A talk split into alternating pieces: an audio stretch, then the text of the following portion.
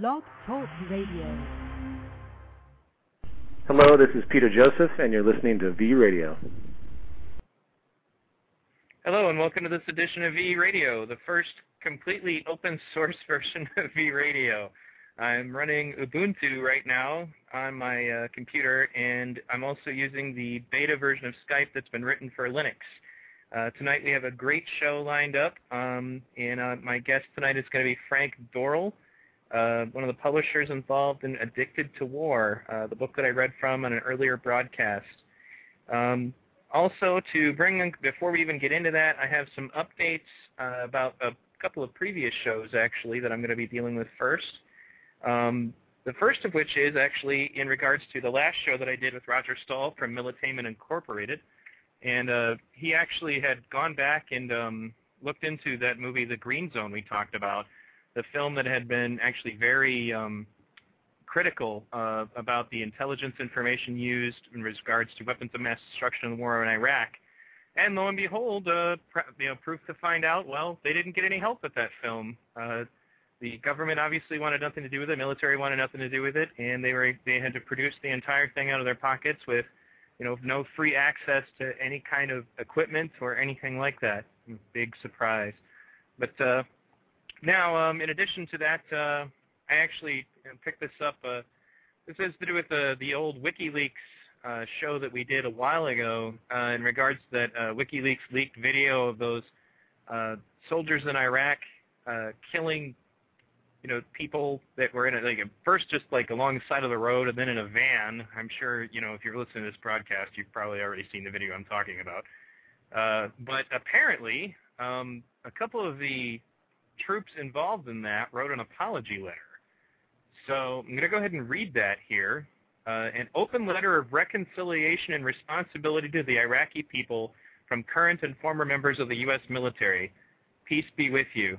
To all of those who were injured or lost loved ones during the July 2007 Baghdad shootings depicted in the Collateral Murder WikiLeaks video, we write to you, your family, and your community with awareness that our words and actions can never restore your losses. We are both soldiers who occupied your neighborhood for 14 months. Ethan McCord pulled your daughter and son from the van, and when doing so, saw the faces of his own children back home. Josh Stieber was in the same company, but was not there that day, though he contributed to um, to the, your pain and the pain of your community on many other occasions. There is no bringing back all that was lost. What we seek is to learn from our mistakes and do everything we can to tell others of our experiences and how the people of the United States need to realize what we have done and are doing to you and the people of your country. We humbly ask you that we can, what we can do to be, begin to repair the damage we caused. We have been speaking to whoever will listen, telling them what was shown in the WikiLeaks video only begins to depict the suffering we have created. From our own experiences and the experiences of other veterans we have talked to, we know that the acts depicted in this video are everyday occurrences of this war. This is the nature of how the U.S.-led wars are carried out in this region. We acknowledge our part in the deaths and injuries of your loved ones as we tell Americans that we are trained to do and what we carried out in the name of God and country. The soldier in the video said that your husband shouldn't have brought your children to battle, but we, uh, but we are acknowledging our responsibility for bringing the battle to your neighborhood and to your family. We did unto you what we would not want done to us. More and more Americans are taking responsibility for what is done in our name. Though we have acted with cold hearts far too many times, we have not forgotten our actions towards you. Our heavy hearts still hold hope that we can restore inside our country the acknowledgement of your humanity that we, may, uh, that we were taught to deny. Our government may ignore you, concerned more with its public image. It has also ignored many veterans who have returned physically injured or mentally troubled by what they saw and did in your country. But the time is long overdue that we say that the values of our nation's leaders no longer represent us. Our Secretary of Defense may say the U.S. won't lose its reputation over this, but we stand and say that our reputation's importance pale, pales in comparison to our common humanity. We have asked our fellow veterans and service members, as well as civilians both in the United States and abroad, to sign in support of this letter and to offer their names as a testimony to our common humanity, to distance ourselves from the destructive policies of our nation's leaders, and to extend our hands to you. With such pain, friendship might be too much to ask. Please accept our apology, our sorrow, our care, and our dedication to change from the inside out. We are doing what we can to speak out against the wars and military policies responsible for what happened to you and your loved ones. Our hearts are open to hearing how we can take any steps to support you through the pain we, we have caused. Solemnly and sincerely, John Stieber, former Specialist, U.S. Army, Ethan McCord, formerly, former Specialist, U.S. Army. So it's actually kind of ironic that I got this considering what the, today's subject is going to be about. Um, I think it's interesting that we hear this apology now. Uh, I'm actually going to ask, uh, you know, one of my people who's on the line now. Gilbert, were you on the original WikiLeaks show? I can't remember if you were on that day. Yes, I was. I was on. I, I believe it was the original one. Well, yeah, it's uh, quite surprising to see that coming out. In. yeah, no kidding. But um, let me go ahead and uh, actually go ahead and introduce our guest, and maybe he'll have something to say about this topic. I don't know for sure. But um, I put the link in the chat room for those of you who want to read the letter yourself at a later time. But um, Mr. Frank Dorrell, um, actually, I'd like you to go ahead and introduce yourself, and also before we get started, um, can you tell us, you know, and the listeners exactly what got you involved in all of this, and, and how you went from being a regular citizen of the United States to being somebody involved with all of this anti-war activism?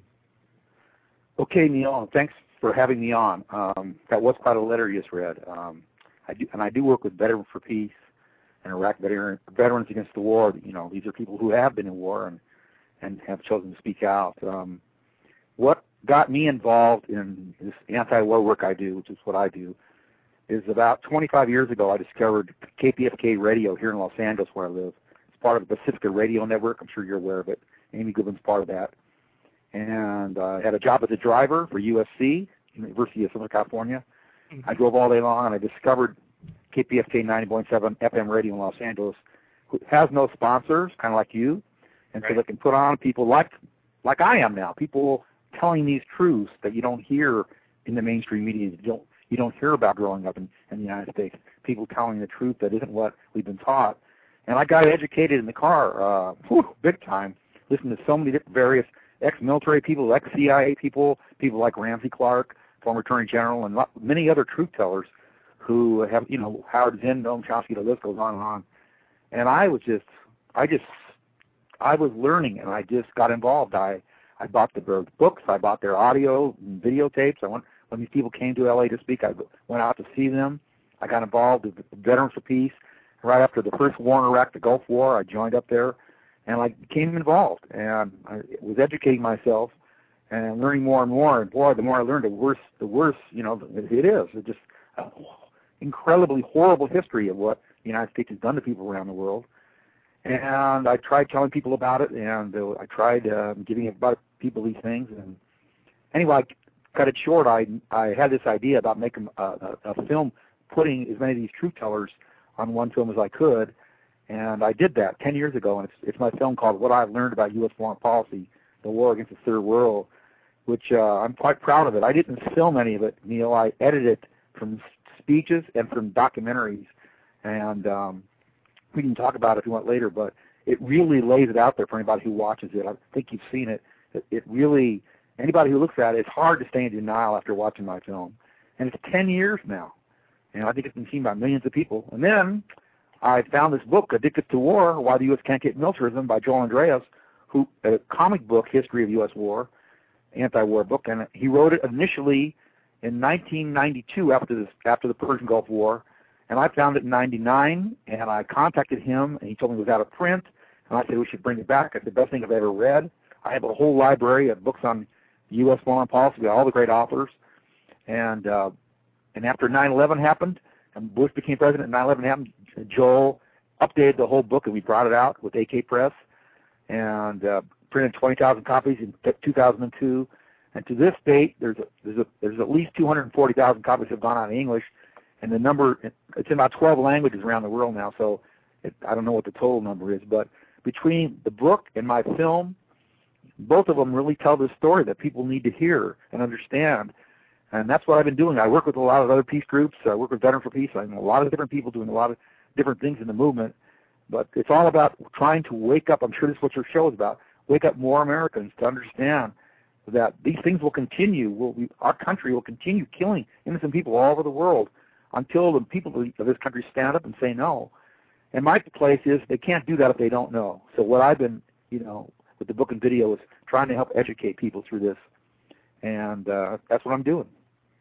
Yeah, I have to tell you, I mean, um, I actually gave your book uh, to all of the people I was on my trip to the Venus Project with, um, for, and uh, in fact, I gave a copy to Roxanne Meadows, and she liked it so much. I believe she went and bought like ten copies from you to give out to her friends. So, um, yeah, it's that that book in particular. I mean, I, at some point, I you know, I'd also hope to do a show at some point with the author, but I was really you know happy that you were able to share it with me. You know, and I'm looking forward to other people you know getting their hands on it. The book Addicted to War really lays it out in a very sobering fashion, and I find that the the comic book format uh, actually, in some ways, when I say it, it kind of disarms you. Uh, you know, is in that you, you know, because it's a comic book, for some reason it feels different when you're reading it, and then it allows them to put like pictures in every now and then. I remember in particular the picture of um, that that pile of bones.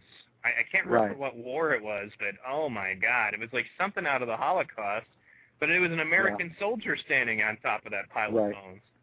That's the first first picture in the book, and it's uh, it's a it's the Spanish American War. It's uh, U.S. soldiers standing on the bones of thousands of dead Filipinos, and it's a real picture. The book is, of course, full of illustrations all through it, but it does have some real pictures, and that is you, you picked out the first real picture in the book, and it is pretty heavy because all those years ago we killed all these people in the Philippines and said we were liberating them, and that's what that's what the history has been. You know, we go in these countries and say we're helping or something, we're liberating, we're fighting their evil leaders or whatever, but we're, that's not what's been happening. And and you're right, the book is so easy to read. When I first got my first copy of it, it came in the mail, and I sat down and read the whole thing in one sitting, in about an hour and a half or so.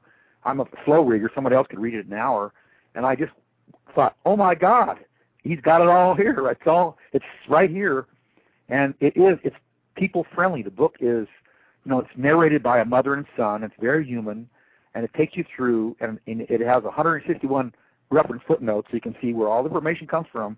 Joe Andreas goes to Howard Zinn and Noam Chomsky and Michael Parenti and William Blum. He goes to government sources, newspaper articles, so you can see where all this information comes from. And all the quotes in the book are real. It, it starts from the beginning of the country and goes all the way through these two wars in Iraq and Afghanistan. But there's humor in the book that's very human, and you laugh a little, but ironically, he puts the truth right in front of you, and I don't think it's sarcastic. It's very people friendly, and it's very. It's not against soldiers. It's right on the front of the cover. It's in, uh, endorsed by Veterans for Peace. So it's a very unique book, and uh, I'm very um, honored to be part of it and working with Joel Andreas and getting it out there. I don't do this to make a living. Uh, the reason so many books are out there is I sell them for so cheap, you know. But over the years, I've had so many people buy them by the boxful from me because they love the book, and when they find out I sell a box for two fifty a book plus shipping, you know, people have just ordered box after box from me. Some people order hundreds, thousands. Woody Harrelson bought a thousand books from me. Wow. I'm rambling on here. Ben Cohen from uh, True Majority of Ben and Jerry's Ice Cream, Mhm. he's, they've bought probably 2,000 books from me, and Veterans for Peace have bought thousands. And uh, but it's out there. And the other thing is, the book is in high schools, it's in colleges, it's in history classes, it's in uh, political science classes, international relations. Um, you know, this is something when I grew up. I'm 62.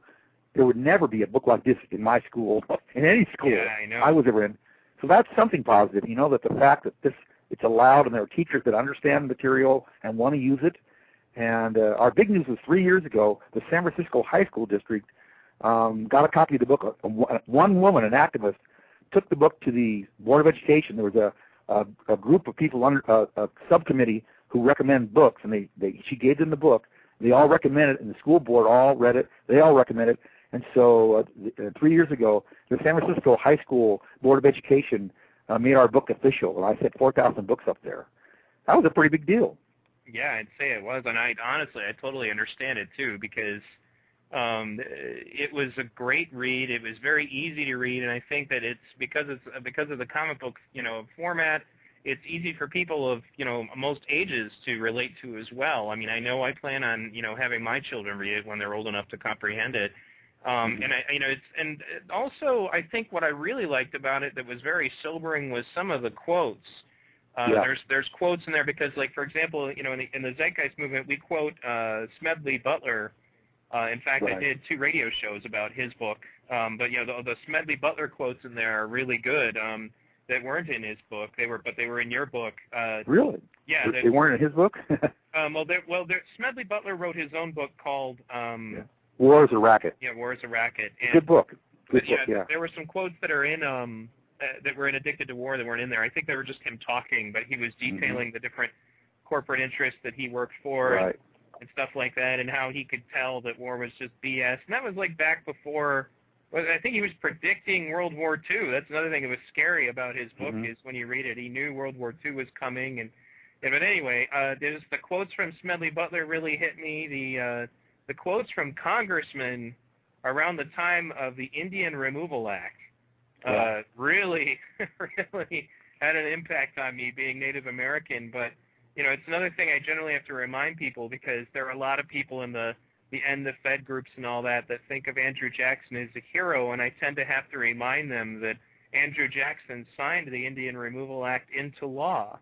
Um, but most people, when they think about it, they they you know they usually I've heard these arguments before because, um, like for example, Ayn Rand, the the author, the libertarian author, uh, she Uh, basically condoned the slaughter of the Native Americans. She didn't say it in that words exactly. She said that we had a right to take over the continent because we're civilized and they're not. Essentially, I can I did a whole show on that earlier, but the point is though is that they they they say that there was well they supposedly attacked us and all that and when I look at what happened with the Native Americans you know and I'm not saying that some of them didn't cause problems because some of them did but like for example the Cherokee Nation were all civilized they just wanted to be left alone they had their own constitution they were dressing in modern clothing and they you know but they lived on lands that the United States wanted so they just Mhm. pushed the Congress, and then suddenly we're going to war with the evil red man, and you know the Trail of Tears that is the Cherokee being forced out of their land was an excellent example of a group of people who weren't harming anybody, but just happened to be on you know land where people wanted, or where where people wanted. I'm sorry, the the land in question. Um, it, was a, it was definitely a Holocaust. absolutely. The Holocaust of the Native Americans who already lived here, of the indigenous people, Mhm. just like there was a Holocaust of the African people they brought here as slaves. Yes, and that's and it, it's interesting actually because you know people uh, they the patriotism thing is really high, and I don't I don't want to hammer on people that are entirely patriotic. That's not the issue. It's just I don't think people who think like that really realize what it is that they're talking about. I don't think that they necessarily um, really comprehend everything that has been done to build this country. You know, and Mhm. they glorify the founding fathers and then they leave out the part about how the founding fathers believed in little things like oh you know slavery yeah. That's the argument i usually get into people because we talk about that in the resource based economy they're like well you know private property rights you know the founding fathers and i said yeah you know the founding fathers believe that private property could include you know other human beings um uh, but but the point is just that there's so much about history like that that i don't think that people understand you know that you know, and I mean, why should they? That I'm actually really happy that schools are taking your book because, you know, I didn't hear anything about any of that when I was growing Right. up. Well, You know. well, you know the you know the phrase or the term. You know, history is written by the victors. The people who run the, who run the country have have written the history in the history books, and they. And, but um, of course, Howard Zinn, the People's History of the United States, his book laid it all out there, hmm and we're like, uh, you know, we only covered basically the war aspect. Howard Zinn covered so many other things, but Howard Zinn endorses our book. He loves Addicted to War. hmm And I, I got a quote right here from Representative G- Giles of Maryland back in the, that time. We must march from ocean to ocean. It is the destiny of the white race. Back then, they just said it. Yep. Nowadays, I don't think they quite go that. They don't say it that far, but you know. Well, no, they have to come up with other ways to do it, Mhm. and that's But, but that's what's what's so great about the book. Like you say, it has all these great quotes, and there's a few good guy quotes in the book too. Most of them are the bad guy quotes, but there's a few good ones here. But it's it's just it's it's so accessible to people, and uh, if they're open, if, if if somebody's opening, I'm sure anybody listening to your show already is open. So, you know, it's like good people, and most people obviously are good people. Most people don't want to do bad or harm to others. They've just been lied to, and the, and the uh, the lie it's what I call the big lie. It's because it's so big that people in the, in the mainstream of this country can't admit it. They can't admit to this history. They can't admit to the truth of 9/11. They can't admit to all these genocides and these current wars that are all a bunch of lies.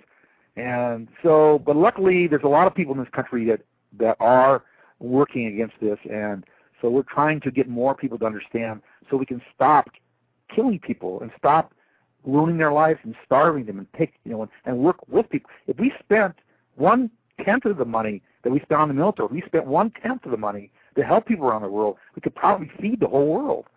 But the problem is that the power to be, they don't want to do that. They want to stay in power, keep their power, and they're willing to go to these incredible lengths to to do this. And the people in this country are caught in the middle, sort of. And of course, a lot of people are just trying to make you know their life work, right? And do you have a job? Do you have a relationship? How are your parents doing? How are your children doing? You know, and and all that kind of stuff. And a lot of people, this is kind of a bit too much for them. But I believe if people knew this stuff, they wouldn't support it.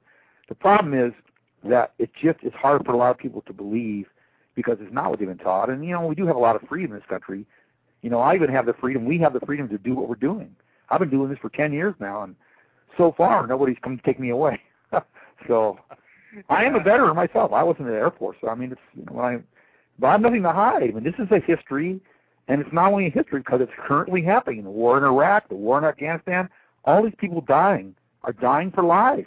The Afghans are dying for lives. The Iraqis are dying for lives, and the Americans who are dying are also dying for lives for the for big business, for the corporations, for the military industrial complex. You know, and uh, I'm not telling you anything you don't know, but the uh, the book is one really good way for people to get this.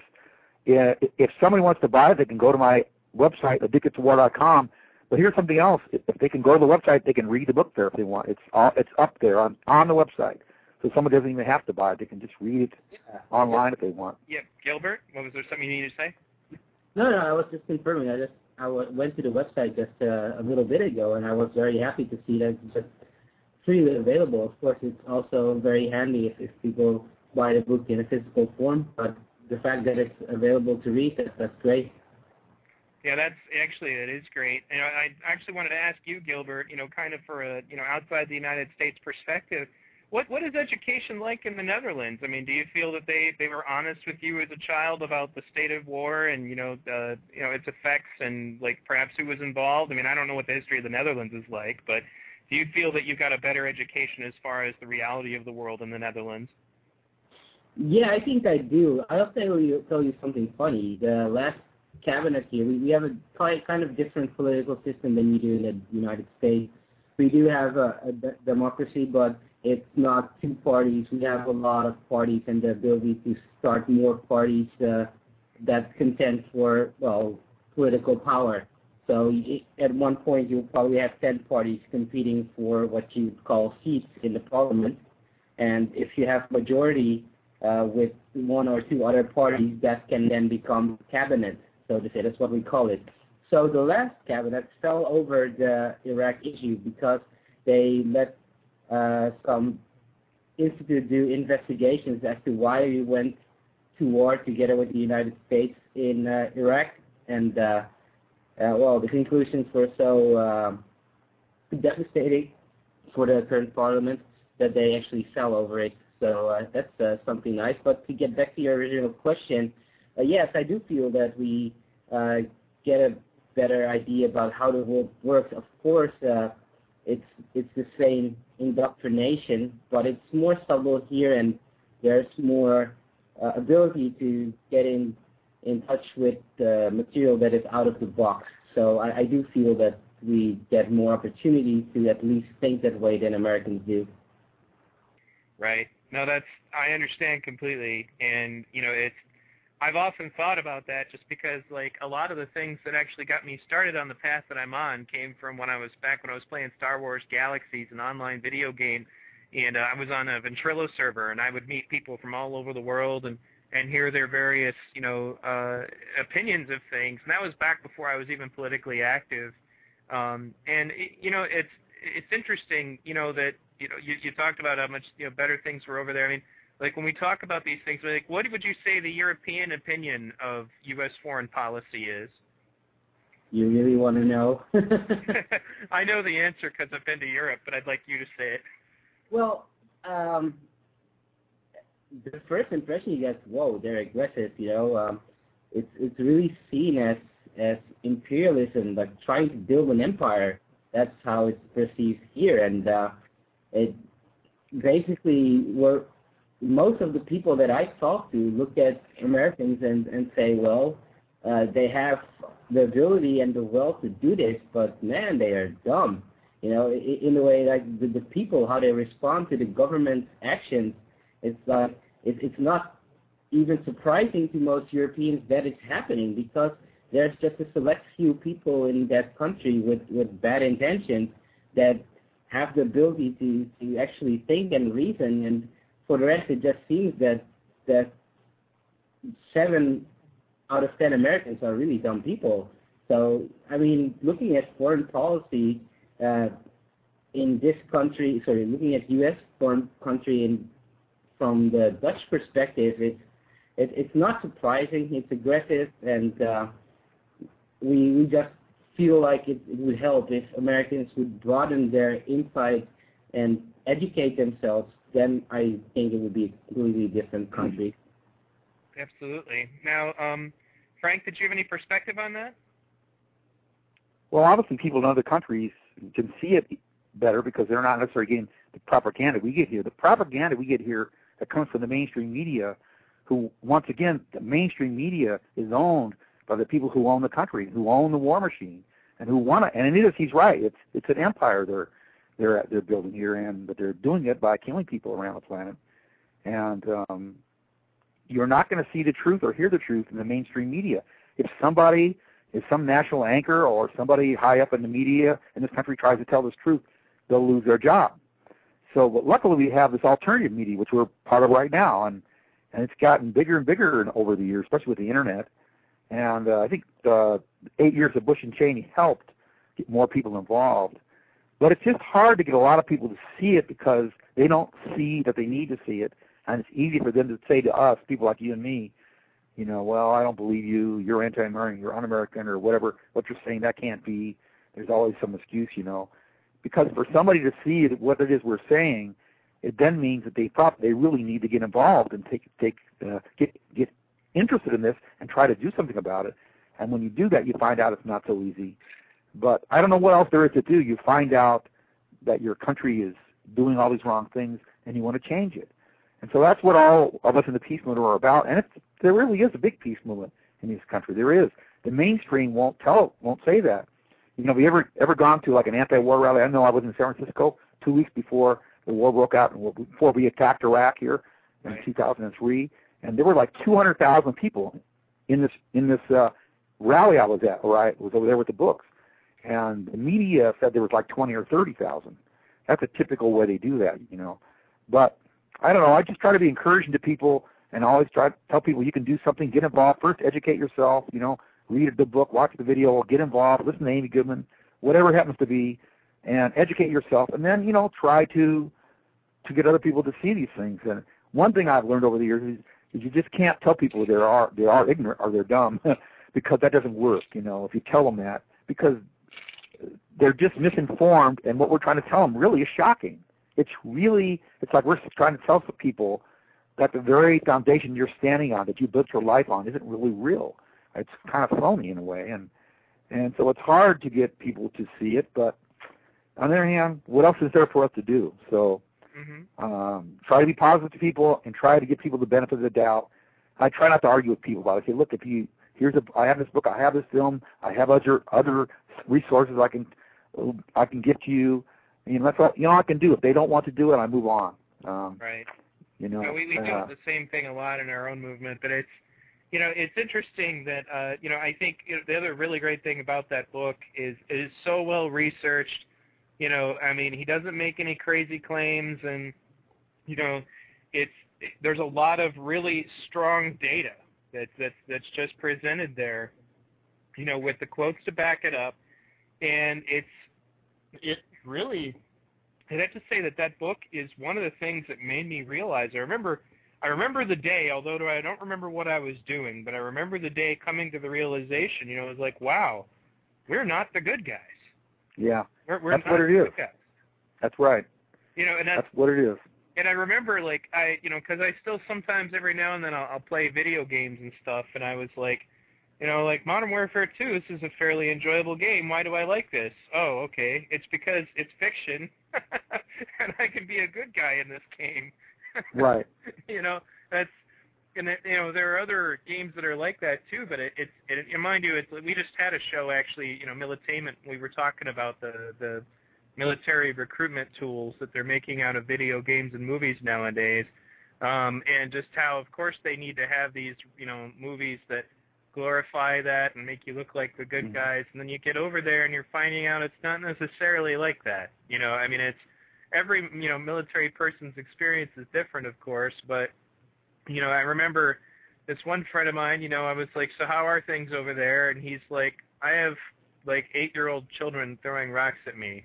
I was like, well, that sounds pretty rough. He's like, yeah, this is this is the biggest waste of time. He's like, that was a lo- really long time ago. I mean, now he he's been there so long, he's decided to become like career military. I you know I couldn't reach him, but still, it just it's you know it's it doesn't necessarily hold up to scrutiny. And I think uh, you know actually another film that you brought to my attention was that American Holocaust. I believe you were the one who sent me that actually.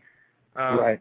That that It's, movie. it's called Vietnam American Holocaust Oh my by Clay God. Claiborne, my friend of mine here lives here in Los Angeles, who made that film, narrated by Martin Sheen, and it's brutal look at what we did to in Vietnam. Brutal, brutal, brutal. You know, killing of millions of people there, and torturing and raping and burning down villages and killing men, women, children, and making games out of it. And these this comes right from the soldiers' mouths. Um, a lot of the soldiers who were there, they testified after that war, uh, after Vietnam, in a thing called Winter Soldier, which was all those years ago. They had that recently too for the Iraq veterans against the war, Winter Soldier hearings here just a year or two ago. But you know, not every soldier is going to say this. Not every soldier is involved in this stuff, but horrendous, and they teach them to kill people. That, the the bottom line of that movie was they were told to kill. They kill, kill, kill, and after you've killed them, their body count. And uh, if we're in someone else's country killing them, that, that's the deal in Vietnam and in Korea and in Iraq now and Afghanistan and all these other countries we're involved with. We're in those countries killing their people, invading. Oh man, just all Americans need to do is turn around. And how would they like to have another foreign power in our country, dropping bombs on us, driving down the street, shooting people at checkpoints, coming into your homes, you know, and and, and the things that we. But we can do it because the United States is the most powerful nation in the, in the world. We are the only superpower left. We have more military spending and military at our, at our disposal than probably all the other countries in the world. And they we use it. We meaning the powers that be here. Right. And it's not going to end um, from the government stopping it. It's going to only end when enough Americans stand up and say no. So, uh, in, in my, from what I can see, you know, there are a few people in the government that know about these things. Not too many. They'll, that can, that you speak out, you get made to look so bad. You you look like you're un-American. But I think a lot of people can't see it because they just can't believe it. It just can't be true. If this was true, the liberal media would tell us. People tell me that all the time. That's another big myth that the media is liberal.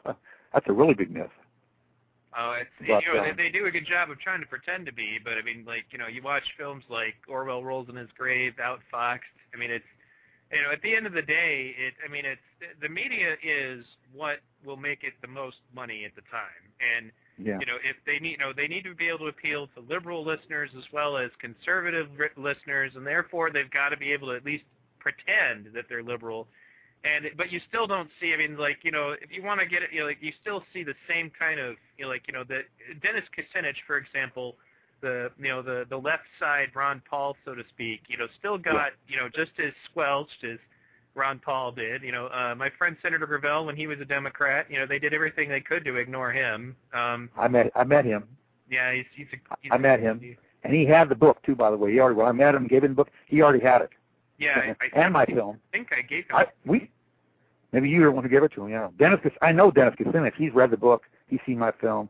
He speaks out, but it's hard. It's just hard, you know. Cynthia McKinney is another person I know. You know, the former congresswoman from Georgia. right. Cynthia really speaks out. She she travels around with copies of my film to give to people when she travels around the world speaking. And of course, she was just too much for this country, for the government. They couldn't handle her. They had to get rid of her. Um, but it's you know, oh boy, um, it's hard.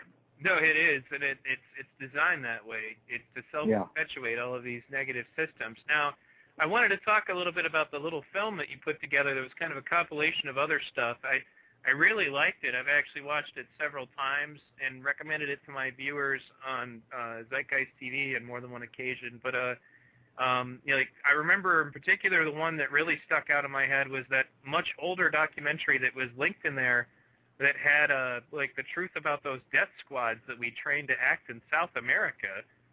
You know, that stuff was just chilling. You know, and people didn't really know about it. And it's Right. you know, and it's funny. I mean, like when I when I when I put that together with uh, the the stuff that Economic Hitman talks about. Are you familiar with? Uh, Oh, Economic you know, it's definitely uh, and it's it's very. My film goes right along with everything he says in his books. You know, Yeah. uh, my film was called "What I've Learned About U.S. Foreign Policy: The War Against the Third World," and I, once again, I made it ten years ago. And once again, I didn't film any of it. I edited it together from speeches and from documentaries. I think the documentary you're talking there's ten segments, and the documentary I think you're talking about is called "School of Assassins." Yep, about that's the it. School of Americans. School of the Americans located at Fort Benning, Georgia. It's our own terrorist training school right in the United States where they train soldiers and military types, mostly from Central and South America, who go back to their own countries and oppress their own people.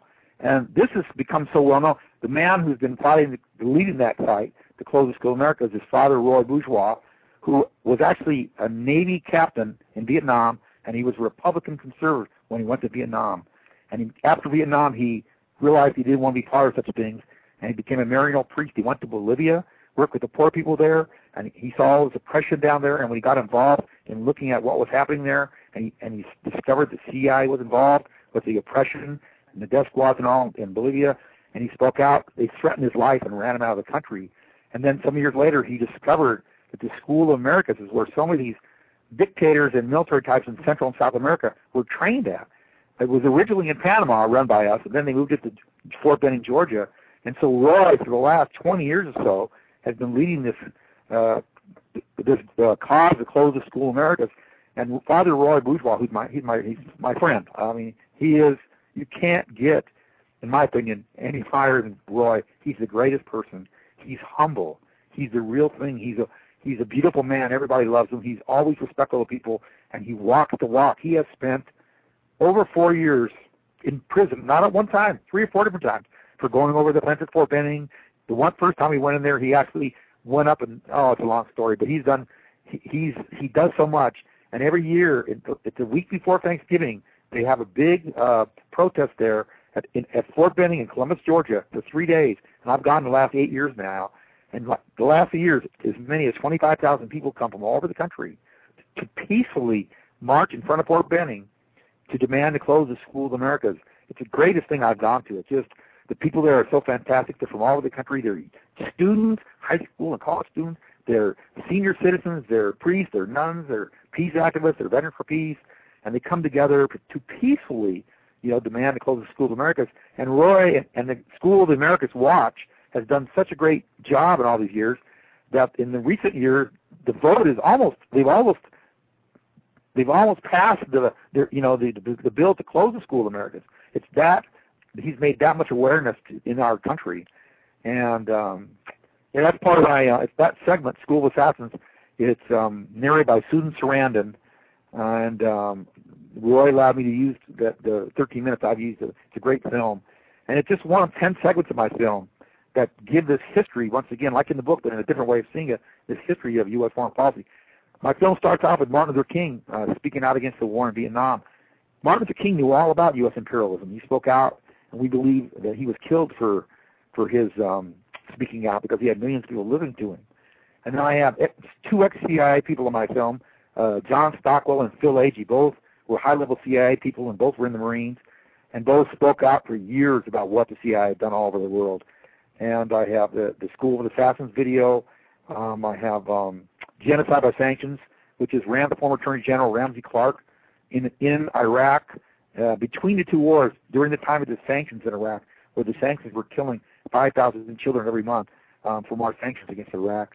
And um, Amy Gillen's in my film, and uh, Brian Wilson. Uh, the Panama Deception won the Academy Award for Best Documentary made by the Empowerment Project. My friend Barbara Trent and David Kasper. Um, it's about our invasion in Panama uh, and how we killed thousands of people in that invasion of Panama, supposed, supposedly to get Noriega, the drug dealer, who was on the CIA payroll. That's a beautiful film. And the other film, uh, the other film on my uh, on my on my documentary, uh, that was made by the Empowerment Project. It's called Cover Up Behind the Iran Contra Affair.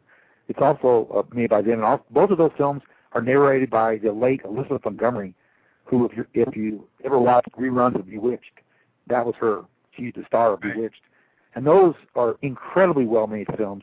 And you add it all up, and then the last segment of my video is um, S. Brian Wilson, my friend S. Brian Wilson, who, like Father Roy, went to Vietnam as a Republican conservative in the Air Force as an officer.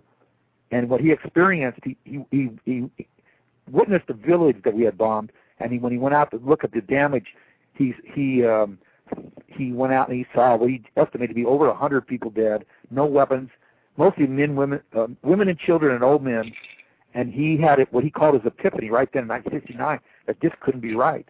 And Brian's been speaking out ever since. And he's the he's the well known for in 1987 he was run over by a naval train carrying weapons in Concord, Northern California. Him and two other veterans were on the track saying no, they didn't want these weapons being shipped to Central America to kill people in Nicaragua, El Salvador, and Guatemala. And they ran him over and cut off his legs. And Brian is this uh, another incredible man, very much like Father Roy, um, very human, very um, humble, very has dedicated his life to the truth. And uh, by the way, I'm I'm going to be publish, public co-publishing Brian's new book coming out. It's it's, going to be his it's his life story. It's, the title's going to, going to be um, Blood on the Tracks: The Life and Times of S. Brian Wilson. And Brian's the closing segment of my video, and he's just the most incredible person. And uh, you can if you can go to his website sbrianwilson.com and just read anything he has. It's all on the it's all on my website too. When you go to my website, you can see what all my films about besides the book and a couple of the other films that I um, distribute. One of them is called Arlington West. I might have sent that to you. Yes, you did. It's the best, anti, it's the best anti-recruiting film I've ever seen, made by my friends Peter Dudar and Sally Marr. It's just an incredible uh, film. The students they're showing that film to, to high school students around LA when they see it to assemblies. The kids won't enlist when they see that film. And the other film I have listed on my website, right on the front homepage, it's called No More Victims. And that's a group run by my, my good friend Cole Miller and his wife Ann Miller. And they've brought 10 war injured Iraqi children to the United States, all seriously injured by us in Iraq. And he's helped to bring those, he's not helped, he's brought them, the, these children to this country with one of their parents, arranged for uh, medical treatments by American hospitals and doctors. And in the process of doing that, he's gotten on the mainstream. He has gotten on the mainstream uh, media because there's Americans helping, and so he, he's able to actually say on the mainstream media. Sometimes he's said that these injuries to these children are the result of U.S. collateral damage, and they let them get away with it. And I believe that's because they're actually Americans helping in this case. But all these people are doing the same thing. They're all trying to to um, enlighten other Americans to the horror that is being unleashed in our name with our tax money. So sorry for that long, long ramble, but no, that's fine. That's, Actually, you, you know? touched on a lot of things I wanted to touch on, and I I do remember that segment about sanctions. Uh, I never really thought about it until it was presented in that film, just how bad Yeah. sanctions would really be. I mean, how long do we have sanctions on Iraq?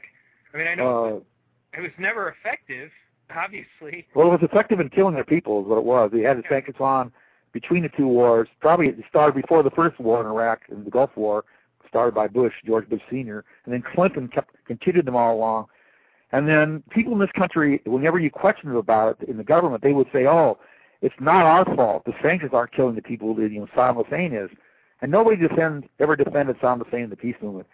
He was a bad guy, but the, the, reality is, and I've talked to many people from Iraq who've told me, yeah, there were a lot of bad things happening in Iraq when he was when he was in charge. But compared to what it is now, there's no comparison because he spent a lot of the money on from the oil profits to give them a, a modern technical society with health care and with um, you know modern things like we have here.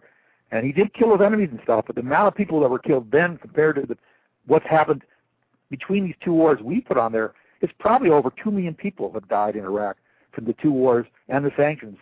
And and that doesn't count the millions injured and the millions displaced and a country that is in shambles. we had a father and a, a daughter. His daughter, of Sally Alawi, uh, she had her legs blown off um, by a uh, U.S. bomb a few years ago in Iraq, and her, they were here. My friend Cole Miller brought them here, and they were in our. They stayed in our house, and we had an event for them. And, and she's this beautiful little girl. She had both her legs off. Her brother was killed in that same bombing, and her sister lost a leg.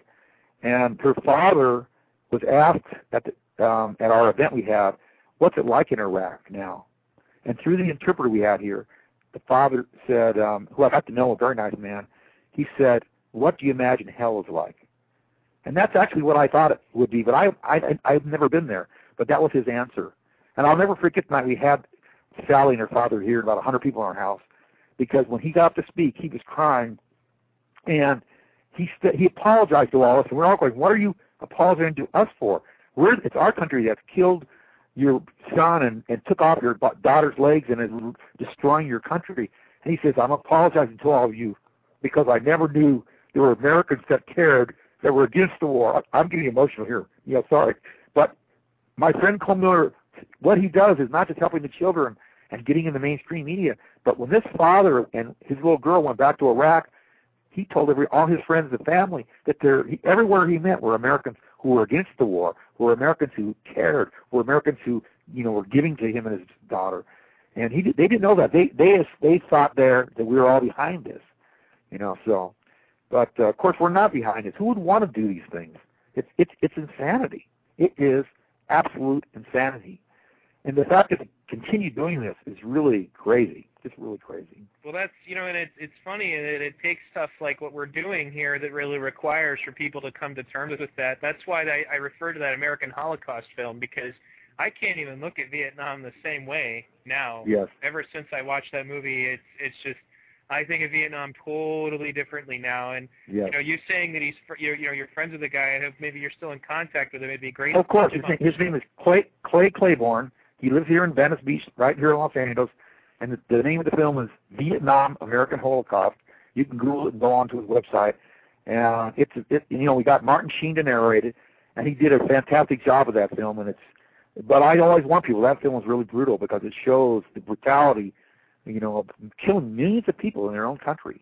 What's but, really telling, I mean, when you think about it, it's kind of ironic. You have Martin Sheen, the actor from Apocalypse Now, narrating, and I know he's yes. He's really involved in the peace movement too. Um, Oh, Martin is a total peace activist. Martin Sheen endorses Addicted to War. Martin Sheen has been arrested at Fort Benning, you know, uh, crossing the line at Fort Benning, Georgia, protesting School of Americas. Martin Sheen's been arrested so many times that he, I don't even know how many times. Martin is spoken out on all these issues. He's there when we need him.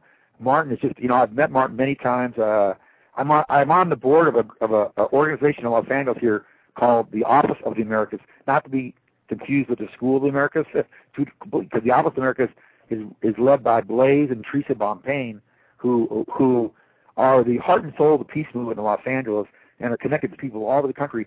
It's through Blaise and Teresa and their group that I met Father Roy and Martin Sheen and so many others. And I I first heard Blaise Bonpane on KPFK cl- close to 30 years ago telling these truths. And he still has a show on every Sunday at 10 o'clock on KPFK. He's 81 years old. I just saw him last week, and uh, these are there's a, and a lot of great people doing this work. And Martin Sheen, Ed Asner's another one who's part of that group, and you know the film director Paul Haggis who directed in, uh, the movie Crash and um, won an Academy Award. He's part of that group. He's part of this Office of America. Is there are a lot of famous people involved. You know. Uh, right. You know, if you look at the people who endorse our book, you know, Susan Sarandon, uh, Martin Sheen, Ed Asner, the list goes on. Kris Kristofferson, uh, Woody Harrelson, and and uh, many many others. You know. Right. You know, and it's it's actually I wanted to uh, talk to Gilbert a little bit about this. Now, I mean, it, um, Gilbert, um, would you say that at least in the European perspective, are people aware of the fact that we do not, you know, that actually the majority of the populace in the United States do not support things like the war in Iraq? Is that known? Yes, definitely it's known. it's also um, it's it's also showed by the media here. Actually, uh, that's why I say the media here is a little more subtle and allows a bit more than in the U- United States, I guess. Here we are aware that, that there are a lot of Americans that uh, that do not support the war. But of course, there's a continued question then: why do why do the Americans still vote those people in power that are going to do those things? So, I mean, Well, but yeah, well, Yeah. to be fair, Obama promised us he'd get out of Iraq. you know, mind you, Yeah. I- don't put any stock in that personally, but you know he did. Um, I, I don't know if it's going to be true, but I, you know, honestly, Well- the thing about him, before you start in, Frank, is that after talking to Mike about him, meaning Mike Gravel about him, it's it's one of those things because I've done this myself. I've been in an office like for a nonprofit organization. You think becoming a president suddenly makes you able to make things happen, and then you get there and you're suddenly going, "Wow, maybe it's not as simple as I thought." You know, I that's the impression I get from Obama is that although yeah, he's he's he's bought and paid for. I I really think he had some good intentions, and I also think he found out when he became president that it's just not possible. The the system is set up to make sure that one guy can't do it. So Yeah, and to add on that, I've I've been listening because there's of course uh, for you it's easy to exchange the American perspective on it, but one thing that I I think is good also to address to Frank is that uh, it's of course it's horrible the things that are happening there, but there's also a system behind it that reinforces such behavior. So I can't really see any of the people making such decisions as necessarily bad. It's the whole system behind it that makes a country and its people uh, do such things for monetary gain in some aspects. So there, there's an underlying problem that I feel that needs to be addressed uh, alongside what you guys are doing, which is great. It's, it's awakening a lot of people, making them aware of the, the things that are going wrong and what we are doing wrong and what the U.S. is doing wrong as a country. But often it's forgotten that there's a whole system behind it that reinforces that kind of behavior. Yeah, what were you going to say, Frank? Go ahead. Well, as far as Obama goes, um, it's quite a trick they managed to pull off because you know if you look at him, first of all, it's it's a it's a really positive and good thing that a black man or half black man or whatever become president. That's progress. That is. But the fact, the thing is the problem with Obama is he he seems intelligent. I'm sure he's very intelligent. He looks like a good guy. He speaks well. He looks so much better than Bush. Bush really, I mean, for my opinion, Bush looked like an idiot, and he was scary, and he scared people. And here comes Obama. And he doesn't act that way. He and I people all the time that think things are all better because he's president. You know, I wear a shirt around every day that says no war on it. People say to me, "Why you wear that, man? We have Obama now." Well, he's continued the wars under his presidency, just like what's happening with Bush. In fact, I know people, my friend Brian Wilson, Cindy Sheehan, who's also I'm friends with, and many others who think things are worse with Obama because people, a lot of people in the peace movement think things are better. A lot of people think things are better because he's president, and they're not as active as they were. Because when Bush was president and Cheney with Cheney in there, people were lot, very active because they were very frightening to listen to them and look at them. So it's kind of a trick they pulled off here. I don't know what to do with Obama. Is I don't know if they threatened his life or he was just their guy all along or what. But he's gone right along with all this stuff. You know, I'd just love to hear him say some truth sometime. But I don't know. I have a feeling that if a president did, they'd probably pull the plug on him right there. But um, you know, he he went to that church. Remember this whole deal with the Reverend Wright, his minister. hmm Remember this, and he had to disown the guy because the guy preached about U.S. imperialism. And Right. Obama went to that guy's church for like about 20 years in Chicago, and that guy is somebody who would could have been on the phone with us talking about the things we're talking about because I know he agreed. And Obama, if he was in his church for all those years, you think he might have been learning some of this stuff. But you know, like um, Gilbert said there, I, it's very hard. They're not going to let somebody come president who's going to try and change things. The last one who did that, you know, was Kennedy, and they killed him.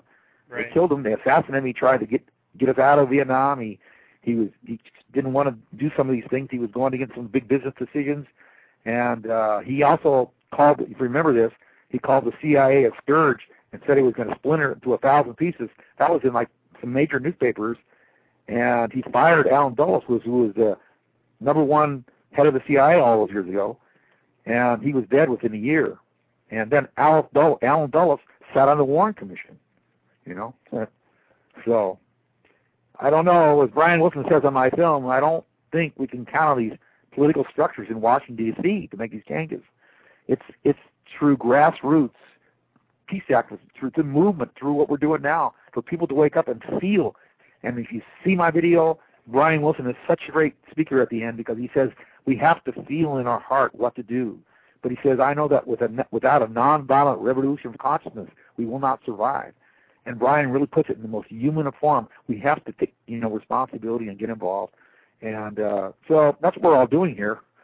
It's just that a lot of people they don't want to see it and they don't feel they need to. Um, I think a human for human beings, a, a rule is people don't quite usually get involved with something unless they feel it affects them directly. So a lot of people don't feel that these things all affect them directly, and so um, that's one of the things I think that actually Arlington West really brought to bear with me was that I don't think you really realize the numbers of dead people until you see some kind of physical representation. Yeah. And um, what, Arlington West was the one where they were making that that false uh, cemetery on a on a beach, right? To, you know, it was started by Veterans for Peace in Santa Barbara in I think 2003, mm-hmm. and and we heard about it, some of us, and we went up there to see it, and and uh, we came back down here and we started. The Veteran for Peace in Los Angeles started in February of 2004. We built the first crosses. My friend Andy Manoff, the first 600 crosses in my garage and and and now every every Sunday there's over 5,000 crosses. We're uh, in Santa Monica, uh, right here in Santa Monica where I live. Um, it's we're in the best location anybody could ever be because we're right next to the Santa Monica Pier. I don't know if you know Santa Monica is a, is a very popular beach town, very popular for locals and for tourists. So every Sunday out there, this memorial goes up, and it's huge. It takes hours to put up, and people on the pier and people going to the beach, they see it. They see the sea crossing. They go down there to see what's about, and there's a sign that says that it's a memorial to the soldiers who have died. And there's we have their pictures and their name and ages and all that. It's like a temporary Vietnam wall. But there's another sign there that says, in order, if we were to honor their dead Iraqis, we'd have to cover the whole beach with crosses. And that that sign is honoring the dead Iraqis. Anyway, it's a great thing, the memorial, and these people that put it up every Sunday. It's incredible the Veterans for Peace and the volunteers that work down there. And then once again, my friends uh, Peter Dudar and Sally Marr, who made the film called Arlington West, it's ta- they take the the memorial off the beach and they take it into the schools and show a shortened version of it into the high schools, and they show it the whole assemblies, and they'll bring in some of these veterans, uh, uh, veterans against the war, and they bring in some of the parents whose sons have died, like Cindy Sheehan and um, Jane Bright. There's a whole bunch of them, Fernando Suarez, uh, and they're so effective to, when they speak to the students. The students, you know, aren't being told this. The students, you know, they're getting told, talked to by the recruiters who are trying to get them to join. Yep. And so Peter and Sally film Arlington West. Uh, it's it's just it's the best anti-recruiting film I've seen. It's so human. It's so you feel it. So you really feel it, you know. And um, yeah, it so there's a lot being done. There's a lot being done it definitely affected me emotionally. Now we're down to the last two minutes, so Frank, um, can you give out your website address again? Sure. It's it's the name of the book. It's www.addictedtowar.com.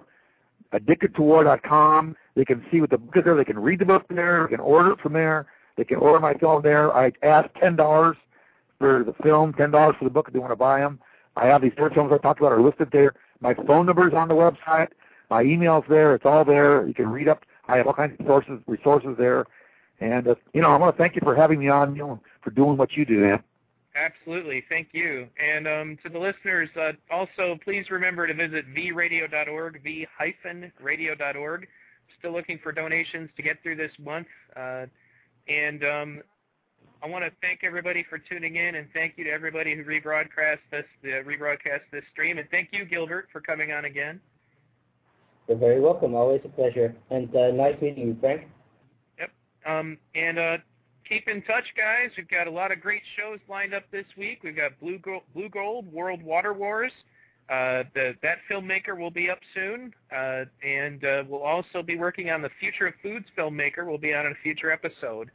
So, and uh, not to mention, uh, Energy Action Coalition Group is also going to have a show here very soon. So keep tuned in to V Radio and visit v-radio.org. Thanks again, everybody. I'm going to leave you with some words from Jacques and Roxanne. This is Roxanne Meadows. And this is Jacques Fresco. And you're listening to V Radio.